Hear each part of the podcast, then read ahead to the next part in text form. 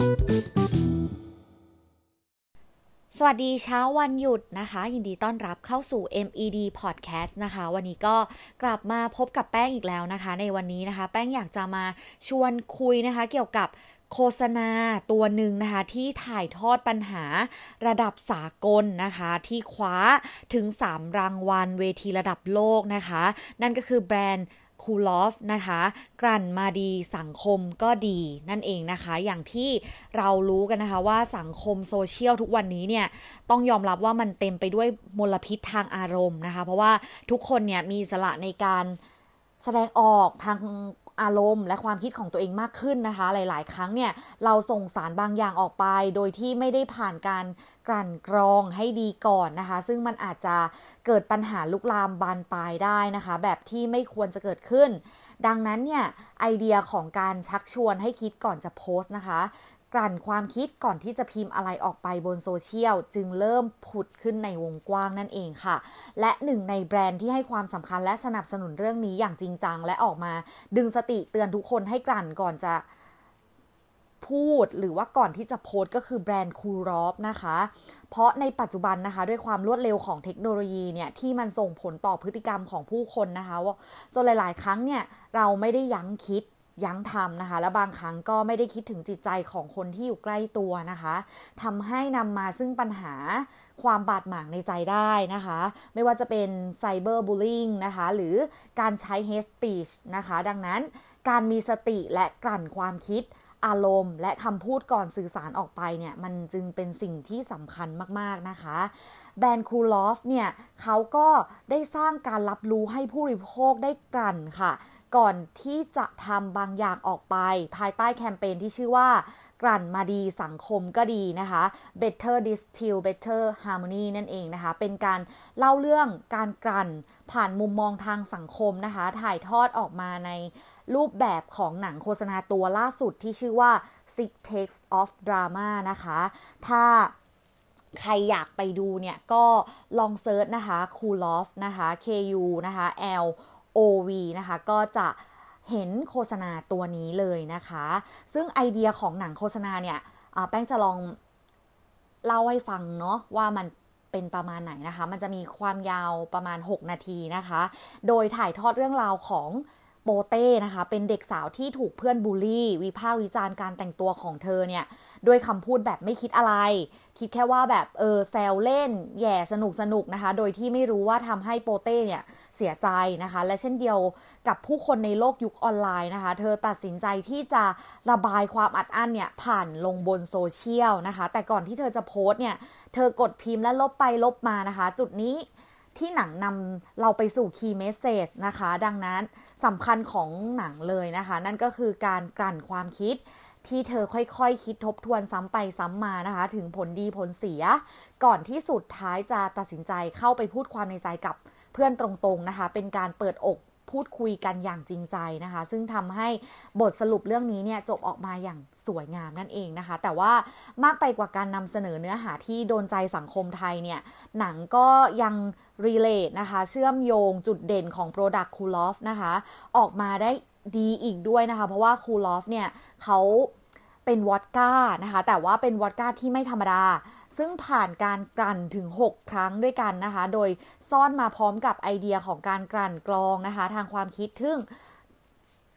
ซึ่ง 6 รอบของ โปเต้นะคะ ซึ่งต้องถือว่าทำได้แบบแยบยนต์มากๆนะคะ เพราะว่าเราจะเห็นชื่อแบรนด์เนี่ย ออกมาแค่เฉพาะช่วงต้น และก็ตอนท้ายเท่านั้นนะคะ แต่เราสามารถจดจำเรื่องราวนะคะ ของการกลั่นกรองความคิด ไปพร้อมๆ กับการนึกถึงการกลั่นกรองวอดก้าดีๆ ที่ก็ต้องทำหลาย ๆ ครั้งยิ่ง 6 ครั้งยิ่งดีตามคอนเซปที่ว่ากลั่นมาดีสังคมก็ดีนั่นเองนะคะ ผลตอบรับเนี่ยก็ ดีมากๆนะคะ ด้วยไอเดียที่โดนใจสังคมในปัจจุบันนะคะทำให้หนังตัวนี้เนี่ยได้รับการตอบตอบรับนะคะ ที่ดีบนโซเชียลอย่างมากเลยนะคะ โดยมียอดวิวถึง 12 ล้านวิวนะคะ สามารถสร้าง impression กว่า 46 ล้านครั้งนะคะ แล้วก็มี reach มากกว่า 26.4 ล้านนั่นเองนะคะทำให้ brand awareness เนี่ยและแบรนด์ trial เพิ่มขึ้นอย่างมีนัยยะสำคัญอีกด้วยนะคะ ไม่เพียงแค่นั้นนะคะ ในแง่ของธุรกิจก็พบว่าหลังจากที่ปล่อยแคมเปญออกไปนะคะคูลอฟเนี่ยก็ค่อยๆ ขยายอัตราส่วนทางการตลาดนะคะ จนกลายเป็นแบรนด์ที่มียอด Market Share เป็นอันดับหนึ่งในตลาดวอดก้าประเทศไทยนะคะ ซึ่งเป็นข้อมูลจากบริษัทนิวเซนนะคะ ประเทศไทยนั่นเองเนาะ มากไปกว่านั้นนะคะ หนังโฆษณาเรื่องนี้เนี่ยมันยังส่งให้ผลงานคนไทยค่ะ ได้แบบไปพงาดบนเวทีโฆษณาระดับโลกนะคะ ซึ่งเชื่อว่าจุดที่ทำให้สามารถคว้ารางวัลมาได้เนี่ย มันมีการหยิบประเด็นนะคะ ที่สากลสากลโลกอะ่ะเขาเข้าใจง่ายนะคะ เข้าใจตรงกัน โดยไม่มีกำแพง วัฒนธรรมหรือภาษามากีดกันนะคะ มานำเสนอในรูปแบบที่แปลกใหม่น่าสนใจนะคะ แล้วก็สร้างสรรค์สังคมนะคะ จึงส่งผลให้ Six Text of Dharma เนี่ย คว้าถึง 3 รางวัลจาก 3 เวทีระดับโลกมาได้ดังนี้นะคะ ก็คือ c a r l i o n 2021 นะคะ ออสการ์แห่งภาพยนตร์โฆษณาโลกนะคะ เวที c a r l i o n เนี่ย เวทีที่เปรียบได้กับออสการ์แห่งวงการภาพยนตร์โฆษณาโลกนะคะ ก็สามารถไปคว้ารางวัลบรอนไลออนมาได้สำเร็จนะคะ โดยจุดเด่นที่สำคัญก็คือ เป็นโฆษณาที่สนุกนะคะ มีมุกหยอดตลอดนะคะทำให้ดูได้ตั้งแต่ต้นจนจบนะคะ แถมยังขายของแล้วก็ส่งเสริมสังคมในเวลาเดียวกันด้วยนะคะ แล้วก็รางวัลที่ 2 คือ Andy Awards 2021 นะคะ รางวัลโฆษณาที่เก่าแก่ที่สุดในโลกนะคะ เวที Andy Awards เนี่ย ซึ่งจัดได้ว่าเป็นเวทีการประกวดงานโฆษณาที่เป็นตำนานนะคะ มีอายุมากที่สุดในวงการเลยทีเดียวนะคะ ก่อตั้งเมื่อปี 1964 นะคะ แล้วก็เป็นความท้าทายของคนโฆษณาเป็นอย่างมากเลยนะคะ เพราะว่ารางวัลเนี้ยตัดสินกันแค่ได้หรือไม่ได้รางวัลเท่านั้น ดังนั้นการแข่งขันจึงค่อนข้างดูเดือดมากนะคะ ซึ่งผู้ที่ได้รางวัลก็จะคว้า Go Award กลับบ้านไปเลยนะคะ แล้วก็หนังโฆษณาเรื่องนี้ของไทยก็ทำได้สำเร็จด้วยค่ะ โดยได้รับรางวัล Go ในหมวด Craft Category ในที่สุดนั่นเองค่ะ และรางวัลที่ 3 คือ Spike Asia Awards 2021 นะคะ เวทีประกวดสุดยอดโฆษณาระดับเอเชียนะคะ ถ้าบอกว่าคาไลออนคือสุดยอดระดับ Spike Asia Awards ก็คือสุดยอดระดับเอเชียนะคะ ความท้าทายของการชนะในเวทีนี้นะคะ คือผู้แข่งขันเนี่ย มีพื้นฐานทางวัฒนธรรม แล้วก็ความคิดใกล้เคียงกันนะคะ ดังนั้น ความยากของเวทีนี้จึงอยู่ที่ต้องแข่งกันเองในภูมิภาค แต่แน่นอนว่าด้วยเนื้อหาที่มันแทงใจทุกคนทั่วโลกนะคะของคูลอฟนะคะ ซึ่งไม่ว่าวัฒนธรรมแบบไหนก็เข้าใจตรงกันหมดนะคะ มันจึงทำให้คว้ารางวัล Silver จากเวทีมาได้สำเร็จในหมวด Fiction and Non-Fiction Film นะคะ ทั้งหมดนี้นะคะกล่าวได้ว่าแคมเปญกลั่นมาดีสังคมก็ดีเนี่ย